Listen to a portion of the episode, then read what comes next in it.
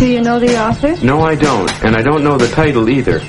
But it's a blue book, and it kind of gives the whole story. You know.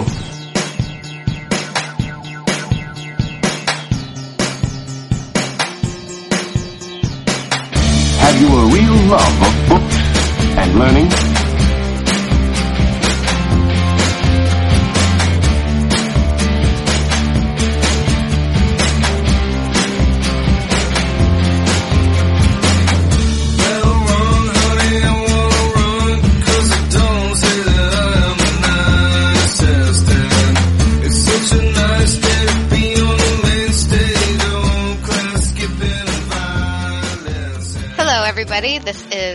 Anna Vanskoy coming to you for Adventures in Library Instruction. It is April. No, Almost March. Just April. We're just in under the wire again. We're yes, it's late March 2012, and it's episode 34.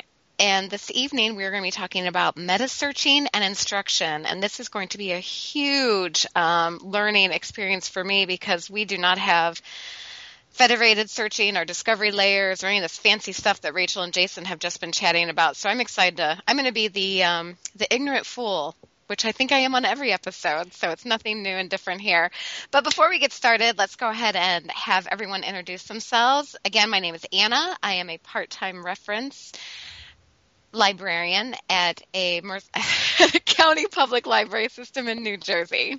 And to my left is Rachel. I'm Rachel Borchardt. I am the science librarian at American University in Washington, D.C. And to my, what'd you say, right? Sure. Left. To my right Sure.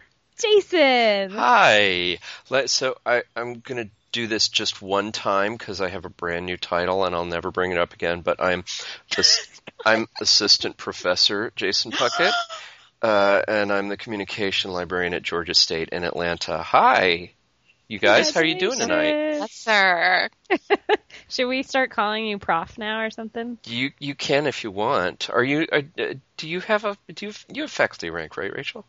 I do. Uh, ours goes assistant, associate, full. So I am Okay. also assistant, but that does not connote any uh, title change. Okay, well, but this is this is brand new for for me. We get hired at instructor. Ours goes instructor, assistant, associate prof, and we get usually usually get hired at um, instructor. If you've got previous experience, they will often hire at assistant. So anyway, I just got promoted last month. Um, and uh, it means nothing new for my job. It means a tiny raise, and that's it. So. Anyway, I'll never bring it up again. I just want to say that one time. So, how are you guys doing tonight? Awesome. We're doing fine. We're doing well. I'm hanging in there. You know, Yeah. So, teaching my classes. I mean, free. It's you know, it's all it's different for me because you guys are. ki- You, I'm assuming you guys are winding down instruction. oh yeah, yeah. I mean, I'm sure students are going crazy with papers and stuff right now, but Right. um, I What kind of- actually, I have three instruction sessions in the next two weeks. what? what? Yeah. It's April. It's- when is your when is your semester over? It's it's going to be April. Uh, early May, actually. It's uh, before they start research on their last paper. Um, Is it they the want me. you've them? No, no, these are all follow-ups. oh, okay. Oh, excellent. Yeah. Actually, that's not true. One of the class I haven't seen this semester, but it's still like the second half. Like they got library instruction last semester. They just haven't seen me. But it's all like a hey, here's a reminder of libraries. You know, go through a couple exercises, but then they spend at least half the class looking for research while I'm there to help. Because So. I'm I'm done teaching by um, spring break by midterms. Um, I Mm. did one Zotero workshop. I, I can't remember if it was right before or right after our spring break, but but right around spring break. But otherwise, I mean, my my week three through six of the semester, roughly speaking, is super super busy. But after that, I'm just drops off. I mean, as far as teaching goes, I've got other stuff going on, obviously. Yeah. Yeah. I've also got a workshop on uh, bibliometrics and altmetrics for uh, pre-tenure faculty. It's our first time teaching it. That you're so- you're teaching. Yeah, I'm co-teaching with uh, Robin Chin Roemer, our communications librarian. Oh, So, awesome. Yeah, we have no idea how it's going to go, but it's kind of a pre-test for a workshop that, like a full-blown, like give them lunch type thing that we're going to do in the fall. Um, So, let yeah. I know I know Robin listens to the show. Would you um maybe talk to her? I don't want to put you on the spot, but maybe uh, uh, we could have her on the show uh, late spring over over the summer, maybe, and you guys talk about how that went. Sure. Because I'd be really interested in hearing about I'd it. be interested in that too. Yeah. yeah. Yeah, it's uh, something that we're both researching right now. We're uh, presenting at a what, EBSS uh, forum, research forum at ALA this summer. And so this this is about like journal impact and things like that. When- Um, yeah, but more specifically, author impact and the new ways that people are communicating with each other and how that sh- Right. uh, canon should be reflected uh, when they go up for tenure and in merit raises, all that stuff about how you present it. And actually, it all started with this podcast of my struggles to try and like, you know, equate it to scholarly, other scholarly communication. Well, I know that's that's been a research interest of yours for a while. So Yeah. that's that's really awesome. I didn't. Yeah. I somehow I had not realized that you were turning it into a workshop though. That's really cool. Oh yeah, so it should be fun. It's I, I've been really fascinated, and like every time I think I've got a handle on it, I see another article about it. So it's definitely something that's moving fast in academia. Anyway, we don't have to talk about that today. no, but but for a future, um, I mean, maybe it gets off the point of instruction, but I, I'd at least like to hear on the podcast about how uh, how the workshop goes. That sounds really awesome. sure, yeah. I will report back later. So, um, Rachel, we uh, we had um, talked about a possible alternate uh, topic tonight, but we're we're doing a last minute change of gears that that uh, Rachel has suggested. So, um, Rachel, maybe you'll kind of introduce our topic for us. Sure. I, I think this came up in a previous episode, and we had kind of said, "Oh, we should talk about that sometime." Yeah, yeah, I remember that. Um, yeah, but it's uh, the as Anna said, the discovery layer, that new being that has emerged in the library world, especially in academics, uh, within the past couple of years. And uh, just to give you personal background, at our library, we uh, bought our first, well, our consortium bought one, and we didn't like it, so we bought our own. and we've had it, uh, I think, since this fall. Is that right? Yeah, I think we've had it all school year.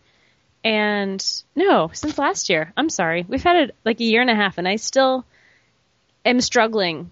You know, like I, I guess maybe I haven't like come to terms with like getting to know it and love it on a personal level. I don't know. I, I'm not sure, but um, it's a huge hurdle for me of trying to incorporate it into instruction sessions. And so I wanted to talk about it. Uh, what is it? What does it do? What doesn't it do? And how do you guys approach it? And maybe we can come up with some awesome ideas or even just varying viewpoints. Ta-da! Well, I guess for it, it, there might be people out there like me. Um, I mean, you were saying it's prominent in academic libraries right now, and when I hear discovery layer interfaces, I just kind of it's like what? it's like it's like you're speaking Japanese to me. Um, so I'm interested in it because usually what happens is things will kind of start at one in one arena of librarianship and then it kind of bleeds out to the other areas. So I'm interested in it just to kind of think from is it going to be something that'll come down the pipe to the public libraries? And our public libraries using it? And I'm, I'm interested to know what's in it and why would you teach it in instead of a specific database or a the catalog specifically? Um, so i'm kind of interested in that aspect of it Well, let me. I'll, I'll take a stab at that first, uh, Anna, and then I, I know Rachel will chime in as well. But um, so when we, uh, I mean, there are several different products of these things that we call discovered layers. Um, the one that my library has, GSU has um, the EBSCO Discovery Service (EDS). Um, Rachel, you said you guys have Aqua Browser and and Summon, And Summon. right? Yeah, Yep. which I've seen um, uh, both of those demoed, and they're they're really neat. Um, but they're you have two rachel you have summon For now.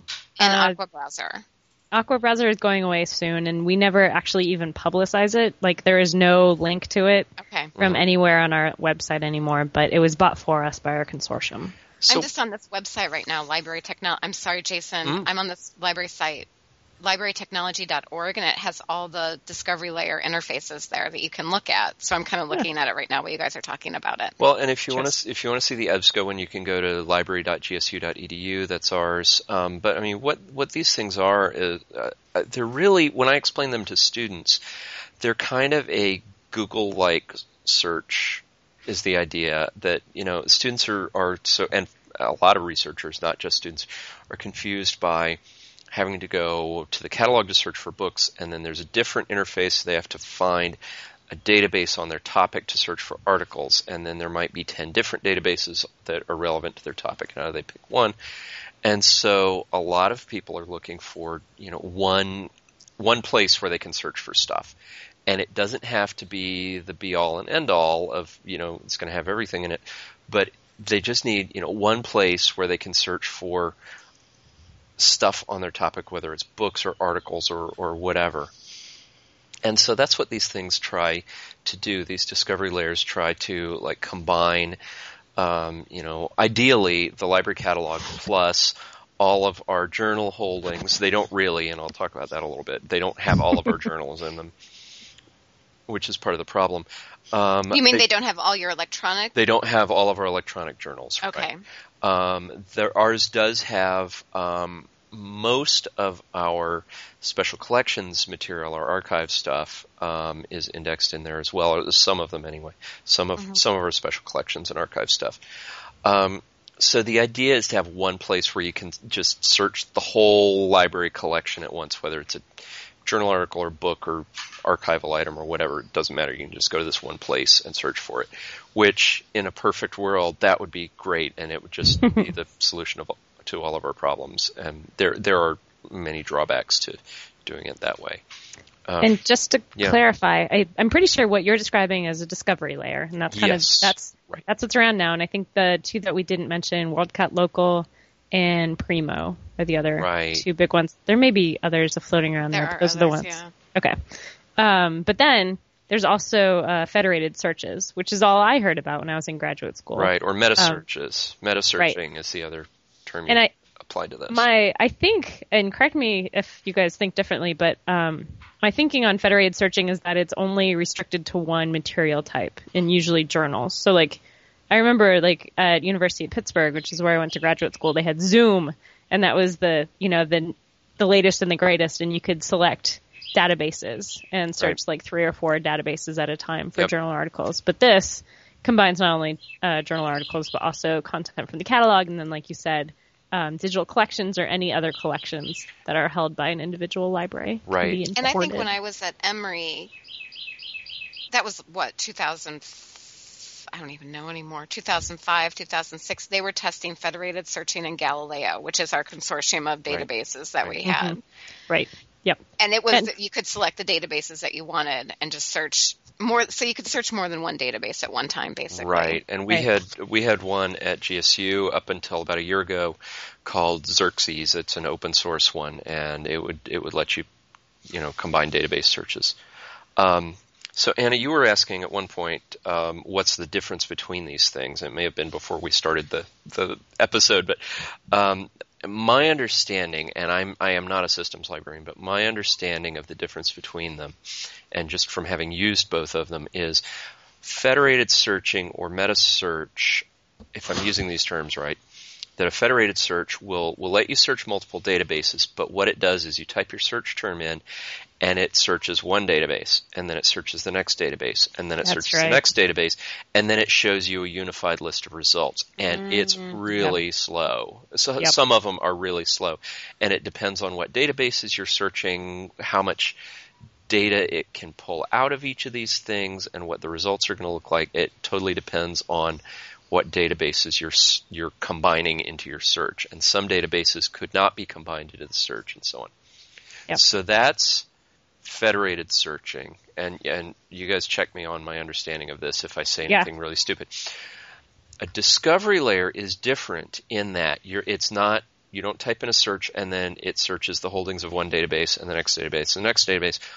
All of these indexes are loaded into one search inter uh, one one search sort of unified database in some sense. And I know if there are any systems librarians listening, they're cringing listening to me to try to describe this, but but they're all it's like just searching one database and it contains all of our journals on all these different topics and it contain it also happens to contain books in the library and so on and so forth. So the search is a lot faster. The results are more sort of uniform because you're not searching across different platforms and then combining them. Hmm. It's And I think- yeah, yeah, and that's Sorry. the, no, that's that's it. That's basically the best explanation I can give between the. uh, Yeah, the like I just did a search. I went to GSU's Federated Search. Right. And on your front page No, is a that's- box. That's our not a federated search. That's I'm our sorry, your, Discovery your, layer, your discovery layer. which I'm we sorry. called we called Discover. That's how we've branded it. We just call it Discover. Yep. and it searched very quickly and I Yep. see I get ebooks, I get journal articles, I And get is it all books from your catalog. Right. Is it all blended together? It's all Yeah. and it's and ours is EBSCO, which a lot of our students are very very familiar with EBSCO, Right. so Yeah. they're comfortable using that. Okay. I'm with you guys so Okay. far. So Listeners, are you with us? Uh, Good. I, I'm okay with that. Now we'll dive deeper. So here's here's a couple of downsides that I see to using these discovery layers, and then I'll shut up for a second and, and let you guys talk. But the downsides that I have encountered when I'm working with these things with students is one, they don't contain everything.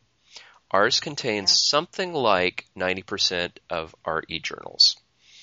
Um, you don't have special collections in there, or do you? it does have, I and I don't know how much of our special collection stuff is in there.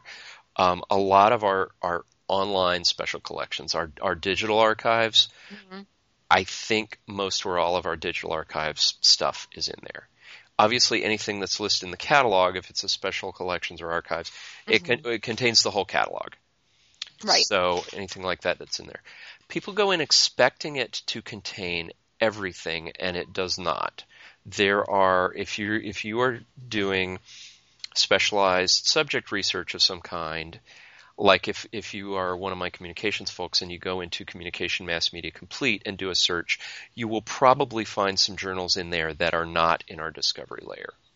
right. Well, that's because I believe it's only what you guys actually own is what's being searched for in the discovery layer, whereas a traditional database is just going to search a set of journals whether you own it or not. Right. You'll have the citation, and you can locate it a different way if you need Exactly. Ours does have some citation only stuff because it's got a a checkbox that says you can check off in Oh, outside the library. collection only. Yeah, so Yeah. you can limit it that way. But as I understand it, ours does have some citation only stuff in it as well. I always forget about that. Ours does too, and I it's you know like it's like the last button down, and mm-hmm. I don't know. I never use it. So that's one. That's one drawback. It goes broad. It goes really broad, but in, mm-hmm. in, not in every case does it go as deep as as we might expect it to. The other thing is it it's like Google in that it gives you so many results that it mm-hmm. narrow it of down. course. Now this is great sometimes because I have done LIS research on, you know, for my own stuff. I have gone into Discover and done some searches in there and I've found some great stuff from education journals and so on that's mm-hmm. not in the LIS databases and I would not have found it otherwise and I've found some really useful stuff that way. But there's so much stuff to dig through that you have to get really, really, really specific with your searches in order to to get any kind of a manageable set of results. I don't think students care about that because they're just looking at the first page anyway. Well, Most, think- most of our undergrads are. I think that's one of the major features. I, it, I don't know if it's really a positive or a negative, but uh, to me, I think one of the biggest things to, to tell students is that the way that it wants you to search it is so different from a database. And it, it is more similar to Google, but like, to me, it's like a dumb Google because, you know, it's not sorting things as well because it doesn't have the millions and millions of pages that Google does and it doesn't have all that rich content of who's citing whom, you know, um, to link to. So like the sorting is inevitably crappier, but it wants you to like search for like a few words, right? Right. You find stuff and then use the filters, Use the To narrow it down. Right, exactly. Yep, yep. right? Um, so I, I will say one thing I really love about Aqua Browser is that you can limit by a call number, and I think Primo you could too. Summon you can't, and that always irritates me. But I mean, you know, I'm a librarian. I, I doubt it's really bothering I- students. Yeah, I don't think that's bothering students too much. Yeah. But, But uh, most notably, there's no subject heading specifically. Um, everyone that I've seen will kind of take out subjects or common keywords, but they won't explicitly list the subject headings. So some of the, like the advanced search techniques that we're all used to using as librarians are completely absent. they, and- yeah. And I guess it's a blessing and a curse. Like then they don't have to learn it. It's a more intuitive process for them. But, you know, I feel like if I'm teaching them this stuff at some point, I would hope they would grow out of it. You know? And they'll they'll need more fine-tuned search techniques. And at that point, we can't, you know, it's not the best thing for their I don't know for their search anymore. Well, ours ours does have um, subject headings as a facet. That that Oh, is wow. yes, yes, and we Does can, it have sub headings? uh, Sorry, our new favorite. I know exactly. geez, But how does how does it how does it how does this discovery tool then because what one what one database might have as a subject heading might be a different subject heading in a different database. right? And I Yeah. I don't know the answer to that. Yeah. And maybe that's that might be why I've seen it where it's like they'll kind of pull keywords and they'll pull keywords from the subject headings and then call it just subjects usually. But they're kind of vague, you know, like history or geographies, you know, and have those as limiting. I just did And a maybe that's Yeah, Mhm. I just did a search in hours, and I've got subject. This is EBSCO, so I've got subject, I've got subject major heading, and I've got subject thesaurus term. Which I think, if you want to hmm. simplify it for students, that is a terrible way to simplify it for students. yeah. but there there are all these options. I think, and I've I've heard a lot of these same complaints that we're making right now. I've heard them from other librarians. I've never heard them from students or faculty members who are doing research. Oh, au contraire. Really? okay. So what's your Yeah. experience been? Um, so we did a libqual survey. We do it every two years, and um, we had just implemented. Um, ours is actually called Searchbox, one word. Mm. So, which makes it really, really tough to describe. it's a search box, and it's called Searchbox. So you search in the box, Searchbox. Anyway, um, so it was fresh on their minds. It had been around for about a semester, uh, but there were a couple of faculty uh, responses that had like it was just a free form. Do you have any comments about the library? It wasn't even asking about. Um, it was yeah, it was still summoned. Um, and they said this should not be thought of as an appropriate equivalent to real online searching for students. All you're doing is enabling them to find crappy content. Um, Wow, yeah, it was. that's that's very- amazing because I mean these are still journal articles. I don't know about crappy content. This I mean it's still searching. But it is very vague. It's like it's great for people who say I want three articles on I don't know international development. hmm You know, and they don't care which three articles it are. They are because now we have this one box and whatever it tells me comes up first, I've got the library stamp of approval on it because it's coming from the library, so I don't have to do any thinking about it. I just take those articles because that's what the library told me to take. You know? Does that make sense? It does, and I'm I'm trying to formulate a response because you said you said a couple of things that I can I can rebut and a couple of things that I agree strongly with. Okay, so one thing that you said was it's great for the researcher who just needs I need three articles on this topic. And I I hate that about it and I really like that about it because it's terrific for the novice researcher because I mean we're not getting rid of the databases. They're still there for the more advanced researcher who's who's comfortable with with the databases and stuff. But if you've got a student who is doing this kind of searching for the first time and I need journal articles and I don't know what a database is and I barely know what a journal is and and I'm mm-hmm. confused by all this stuff, you can give them here this is right on the front of the library website. You can search, you can find articles on your topic and you can give them a successful searching experience because they're going to find something.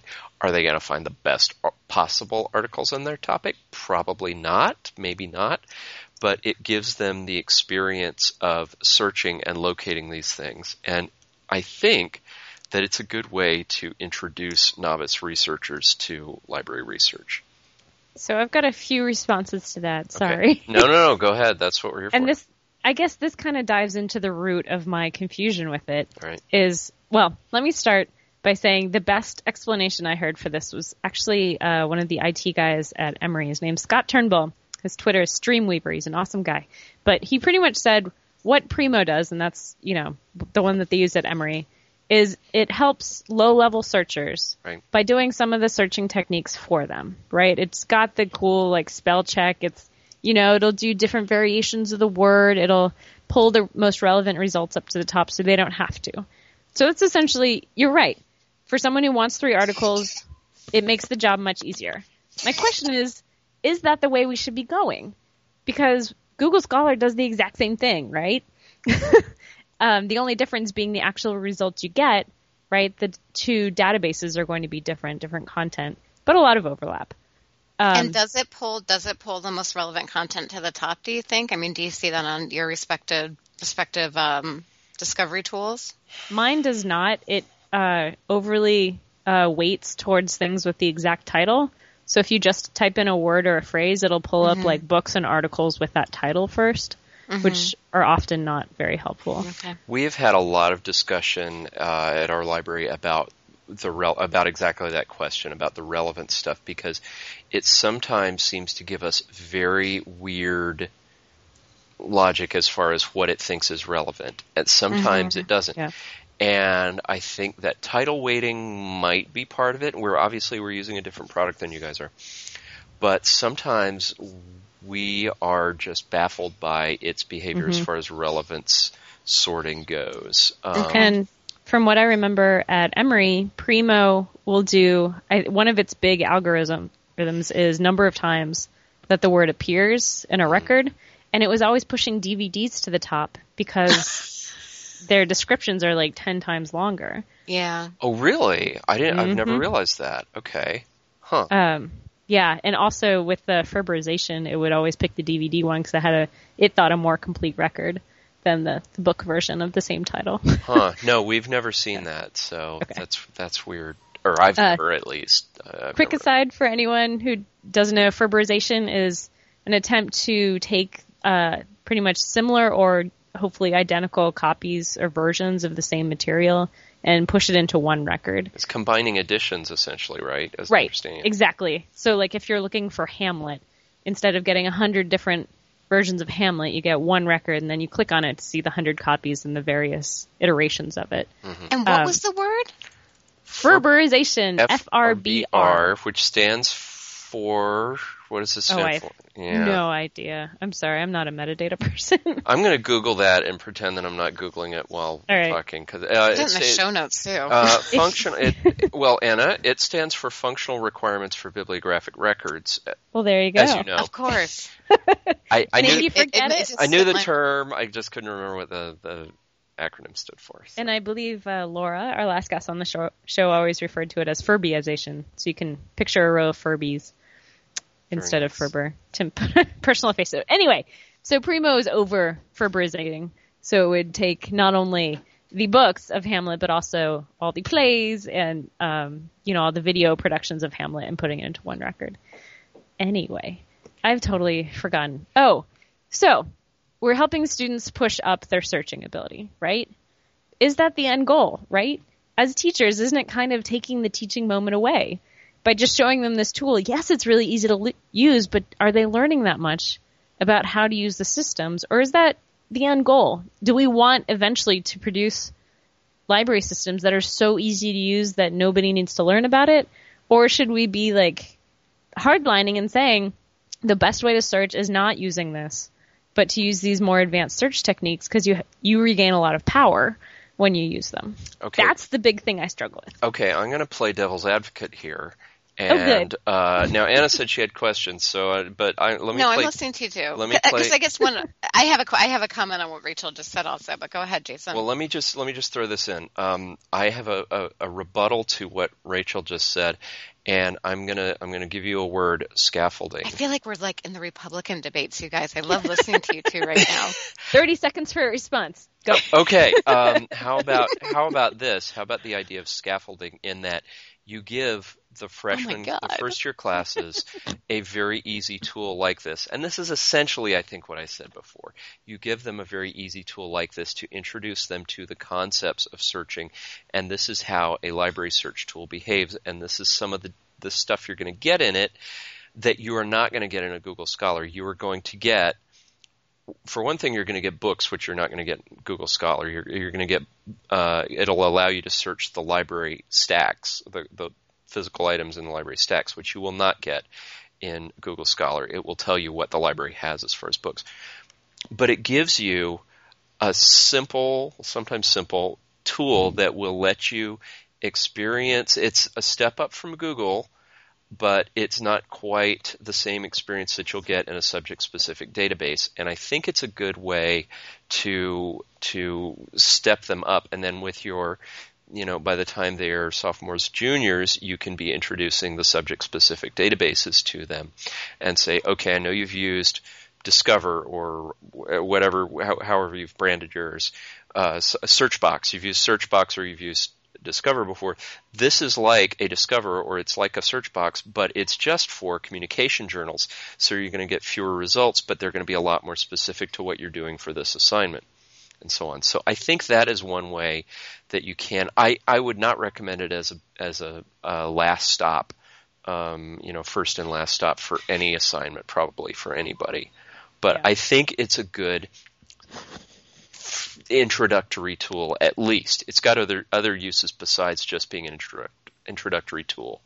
But I think that's one thing that's one way that we can look at it in an instruction context. That was more than 30 seconds. That's okay. I I, I accept that. Um, my worry is always that we have so little scaffolding mm-hmm. that I never and I've heard from faculty that rely on that uh, the English 100 and 101 classes to get all of the basic library search stuff. Mm-hmm. You know, that I'm scared that showing them the stopgap measure and then with the promise that I'll teach you more later, mm-hmm. if that later never comes, then I've taught them very little. Well, and that the faculty have trusted, and sometimes that's why they we aren't asked to come in is because they assume that they already know how to do it. You know. I'm not sure that at GSU, and and if you're listening to this, then I, I don't know for sure that this is the way we're going. But I think that we may be moving away from doing in person instruction sessions for all of our first year English classes because there are so very, very, very, very many of them.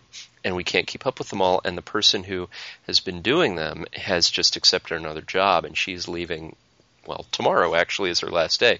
So mm-hmm. I don't know what we're going to be doing as far as, as live instruction sessions for the English 101. Mm-hmm. So they may be limited to tutorials, yeah. libguides, and what they can discover, no pun intended, on their own, which is the, right there smack on the library homepage. And hopefully that's going to be useful for somebody who never goes to a, an instruction session. So how about this as a proposal, a kind of a, a compromise? Um, that they're not inherently bad, which is always where I tend to go.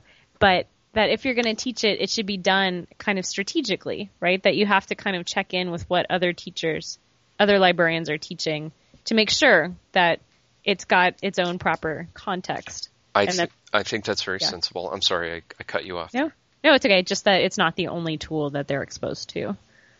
Oh no, absolutely not. I would I would hate to think it's the only search that they ever use.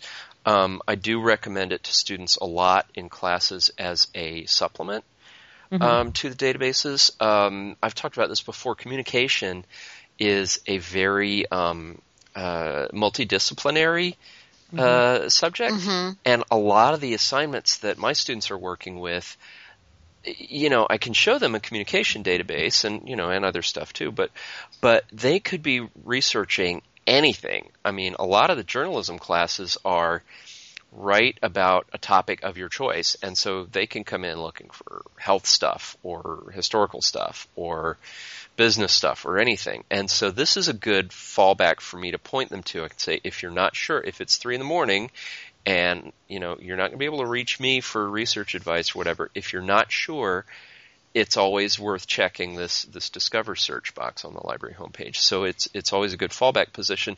And i tell them the same thing that i said a few minutes ago. Um, even if you're searching the the subject specific database it's often useful to go and hit the the um, uh, discovery layer as well. I don't call it that to them, but it's often useful to go search the discovery tool just because it'll get you some journals from other disciplines that you might not have thought to search in Hmm. that can be useful. So And how much time do you? Sorry, That's Sorry, okay. Anna. How much time do you spend talking about it? Do you feel like it's more intuitive that you can just say, "Hey, this thing's here. If you need it, use it." Now we're going to go on and talk about the less intuitive things. I spent Or do you? Sh- very, very little time talking about it in class. Um, okay.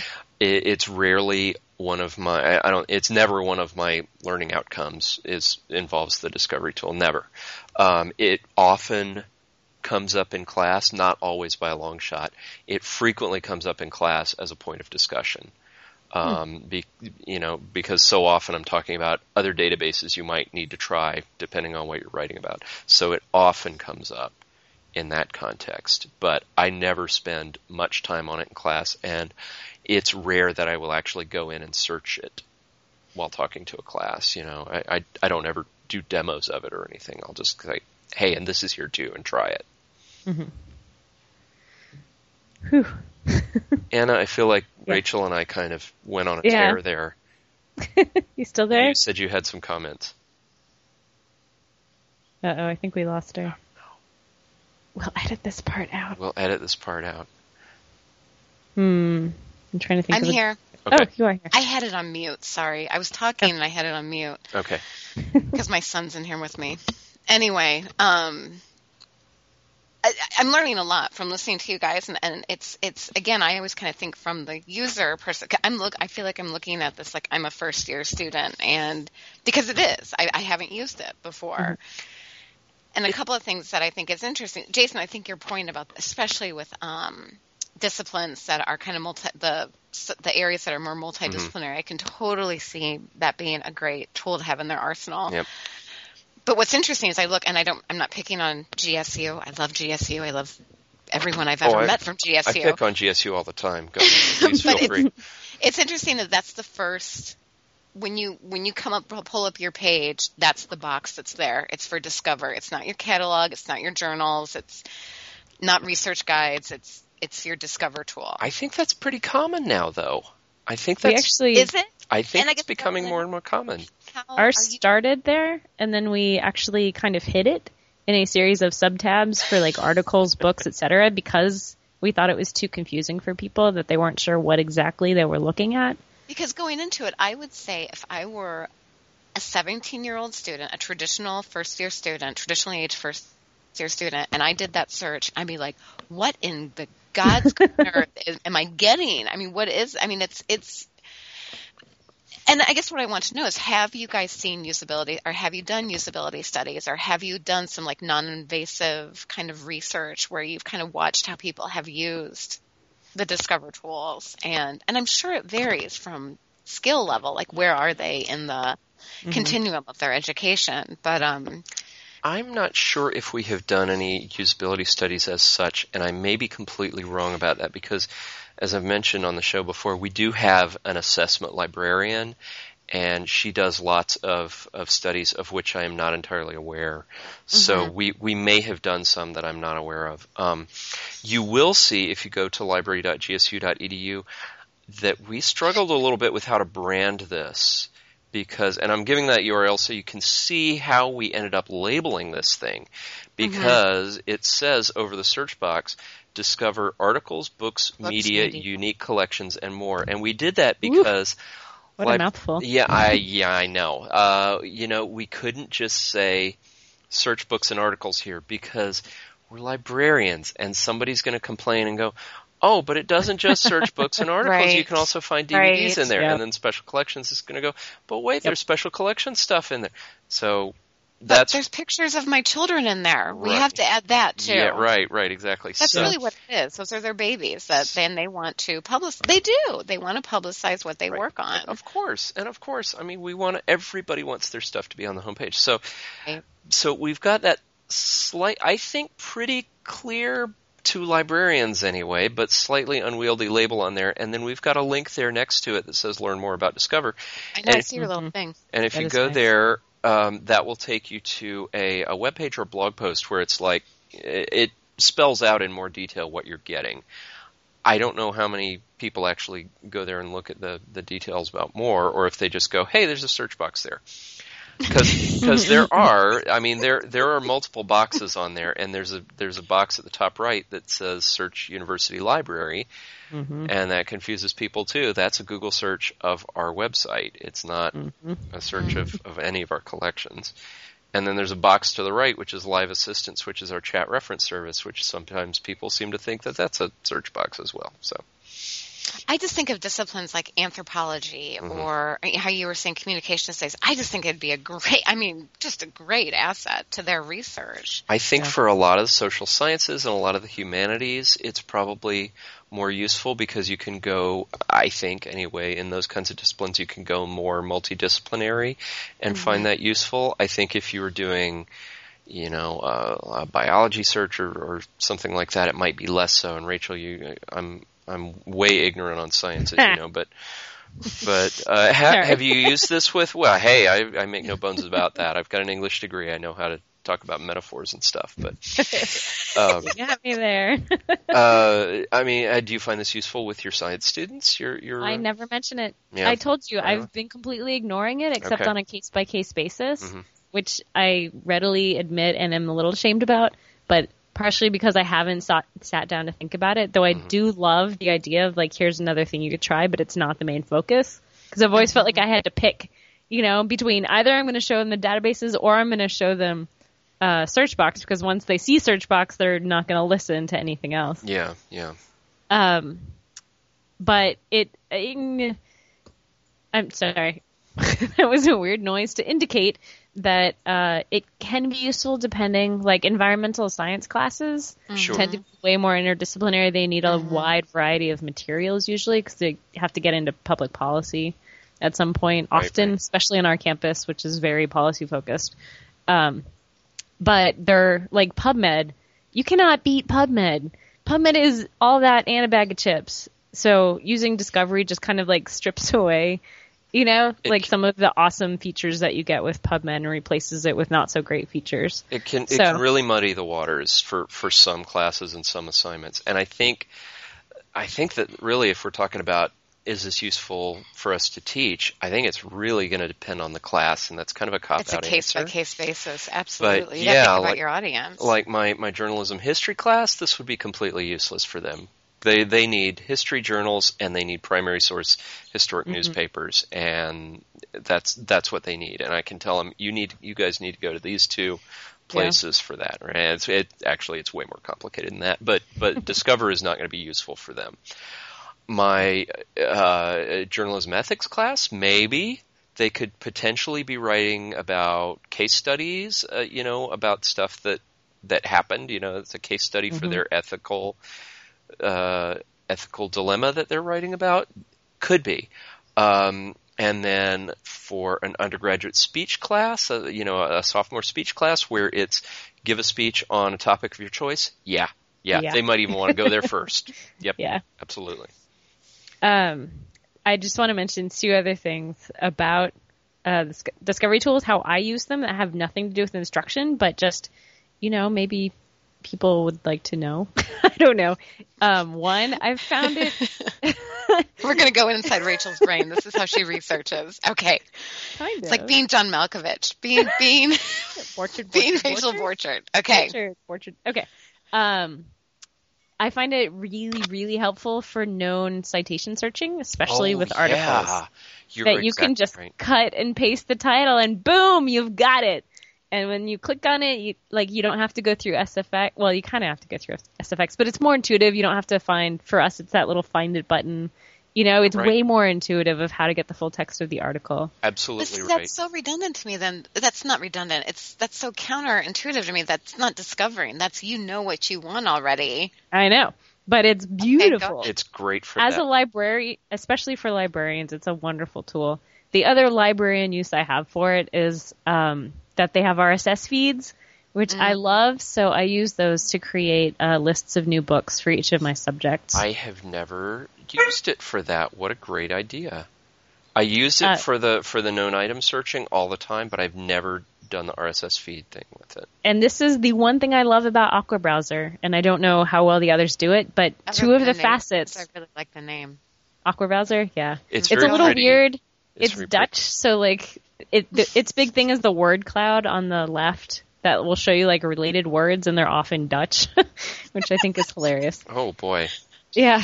Or other languages, like almost always other languages appear. It's I've never found it helpful. Anyway, um, and that's my big beef with it. But two of the facets sorry. Dog's barking. He never barks. Um two of the facets that are helpful are published in the last 30 days, 60 days, 90 days, and narrow by call number. So those two things allow me to construct really accurate book lists. Um, that and just publishing, that that's nice. How Yeah. recently it's been published or whatever. Yeah.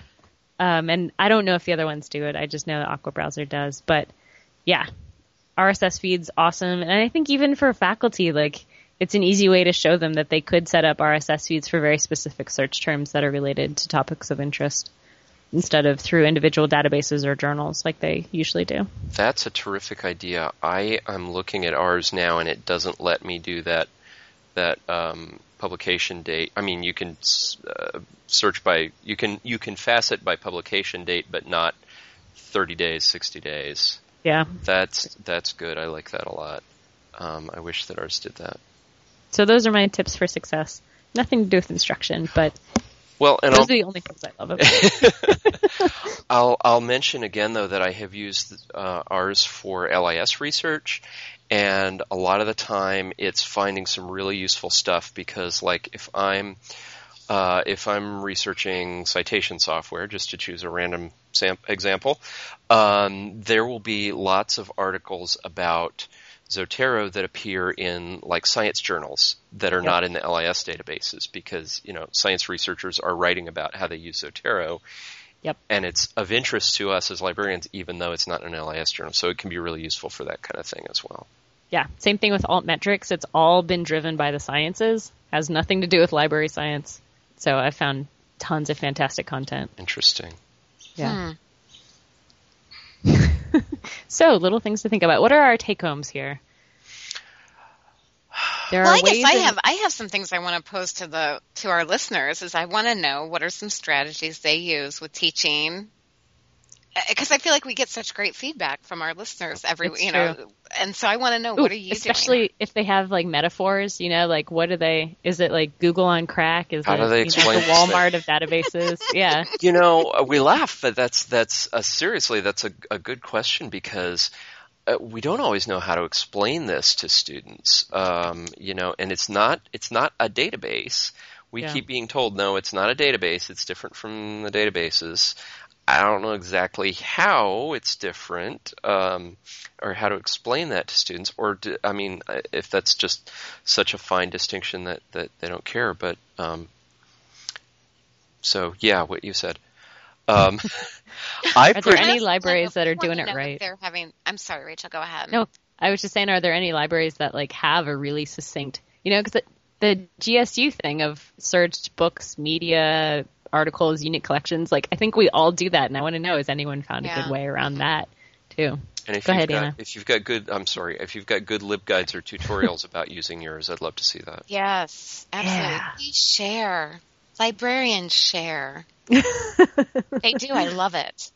Um, I want to know if people are seeing in the classroom if they have to kind of unteach some things because if they have they gone in and used, you know, the discovery tool and it, it- you're just seeing wonky. I mean, maybe they're just like overwhelmed or I don't know. I just want to know are they having to unteach or un? Is that the word I want? Unteach, unlearn. Unlearn? Yes, thank you. Reprogram something like that, kind of, you know, their strategies, the students' strategies. And I also want to know if anybody's watched. Have they watched people go in and use it? And how are they using it? And are they just abandoning it once they start using it? And again, that's, I'm thinking more, I'm, I'm always kind of, I admittedly always think about the first year student. So I know that's what I'm focusing on. But um, I really am interested to know because I can see how it's helpful. And I think you guys pointed out some great things, how it is a great tool to use depending on what you need it for. I was just That's it. thinking, this is random, but it might be I- good to talk talk with a like an instruction not an instructional designer, but like yeah, an instructional designer or someone who does a lot of usability testing. I 'Cause I would love to hear, you know, because I yeah I know we have done focus groups. I don't know if we've done usability testing, but like it always seems to stay with that person, you know, and like maybe little changes get made, but like we never really hear about what is it like to be a first year student approaching like the library catalog for the first time. I'll tell you what, I've been a part of two usability studies, and it is fascinating. Fascinating. and so telling. And you can always tell when you enter a database or an interface that just has not been yeah. tested. Um, I may have just found a potential uh, research project because I just did. Now, this is a super quick search that I just did in um, uh, LISTA, Library Information Science and Technology Abstracts. I just searched for discovery layer and literature review, and didn't. I found two articles, and neither one of them is a literature review about discovery layers, which is what I would really like to see. Where'd you do that search? Uh, LISTA, libra- uh, libraryresearch.com. It's a free EBSCO database. Um, Hey, while you're in there, can you do usability testing and discovery? Sure. I'm sure this is as exciting as it's ever gotten on our podcast. You guys be interesting for a second while I do this search. I Let's don't know. I listen have to goosebumps. Jason. I'm do- excited. Look at Um, my goosebumps. There is Okay, one called there's one called um, taking Discovery Systems for a test drive, and you know I may be Ooh, on the wrong uh, subject heading here. Um, taking Discovery Systems for a test drive, usability testing of VuFind at an academic library, which VuFind Mm-hmm. is a, as an OPAC interface. It's not a discovery layer. Hmm. Um, and one called Jesus, I can't keep up with you guys. one is called. Well, I only know that because it's it's the one that we have. Uh, one is called Oasis or Quicksand, implementing a catalog discovery layer to maximize access to electronic resources, uh, from 2011. These are all very recent. Um, so Interesting. let me see what it says about usability testing. I think that third one, Oasis or Quicksand, by Safley, Montgomery, and Gardner, might be the closest one to what Anna is talking about. But I think that there there might be uh, some research to be done there because I mean they're they're really new. I you know I don't think anybody had these things until a couple of years ago. yeah. So I don't know. I don't know how much has been published about these, but I think there's a there's a research need for some of this stuff, and I bet there's nothing about teaching discovery layers yet. Ooh. Interesting. Rachel, we need to talk. Yes. Yeah. Yeah, we quite need to talk about this Yeah, once we figure out how to teach them.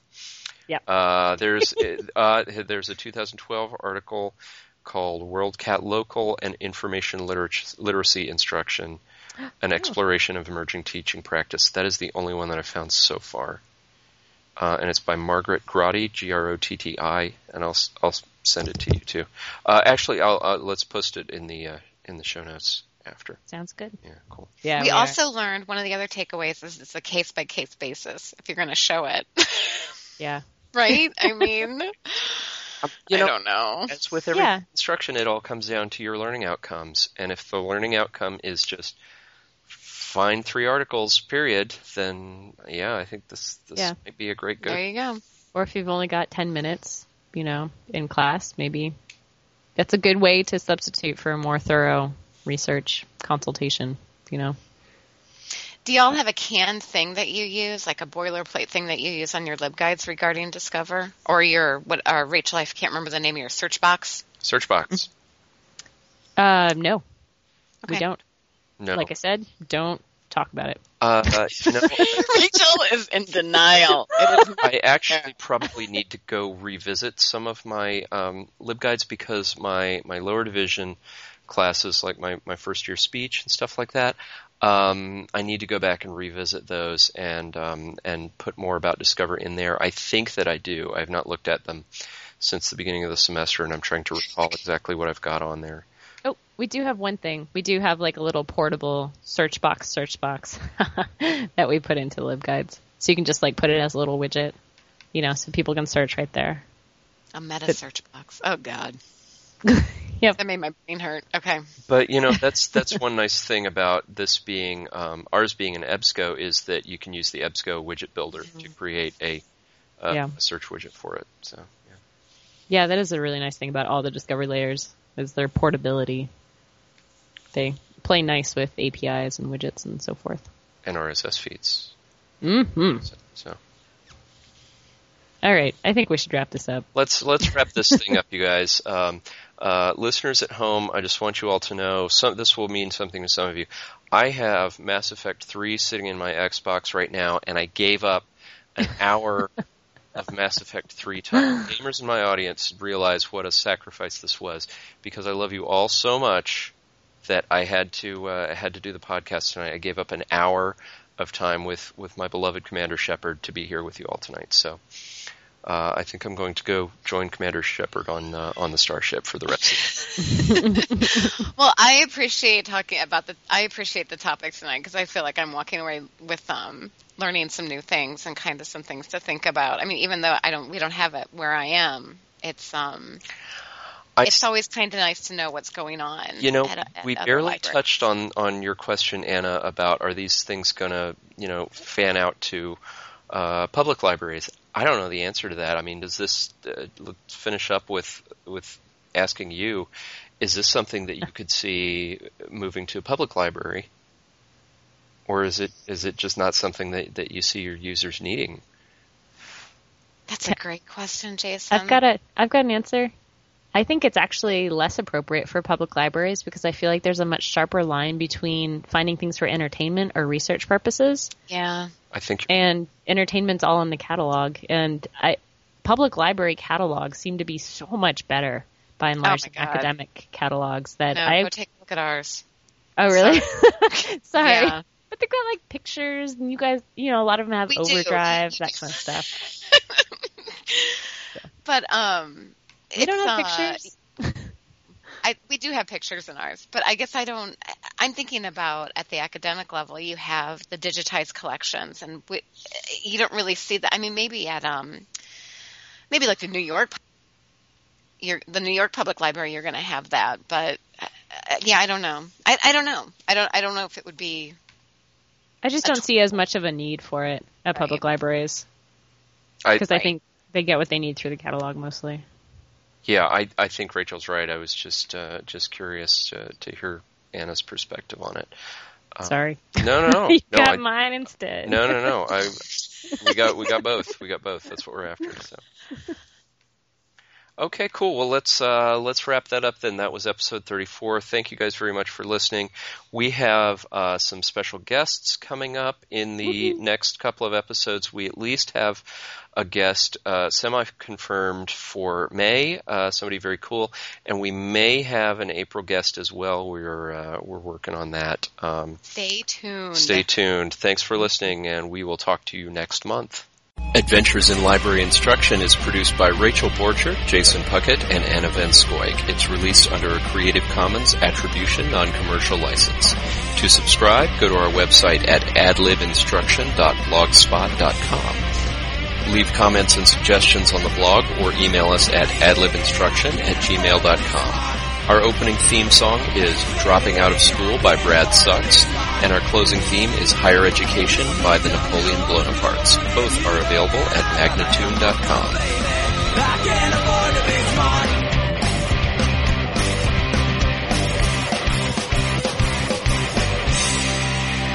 Contact the library schools and the American Library Association. They are able to give you valuable advice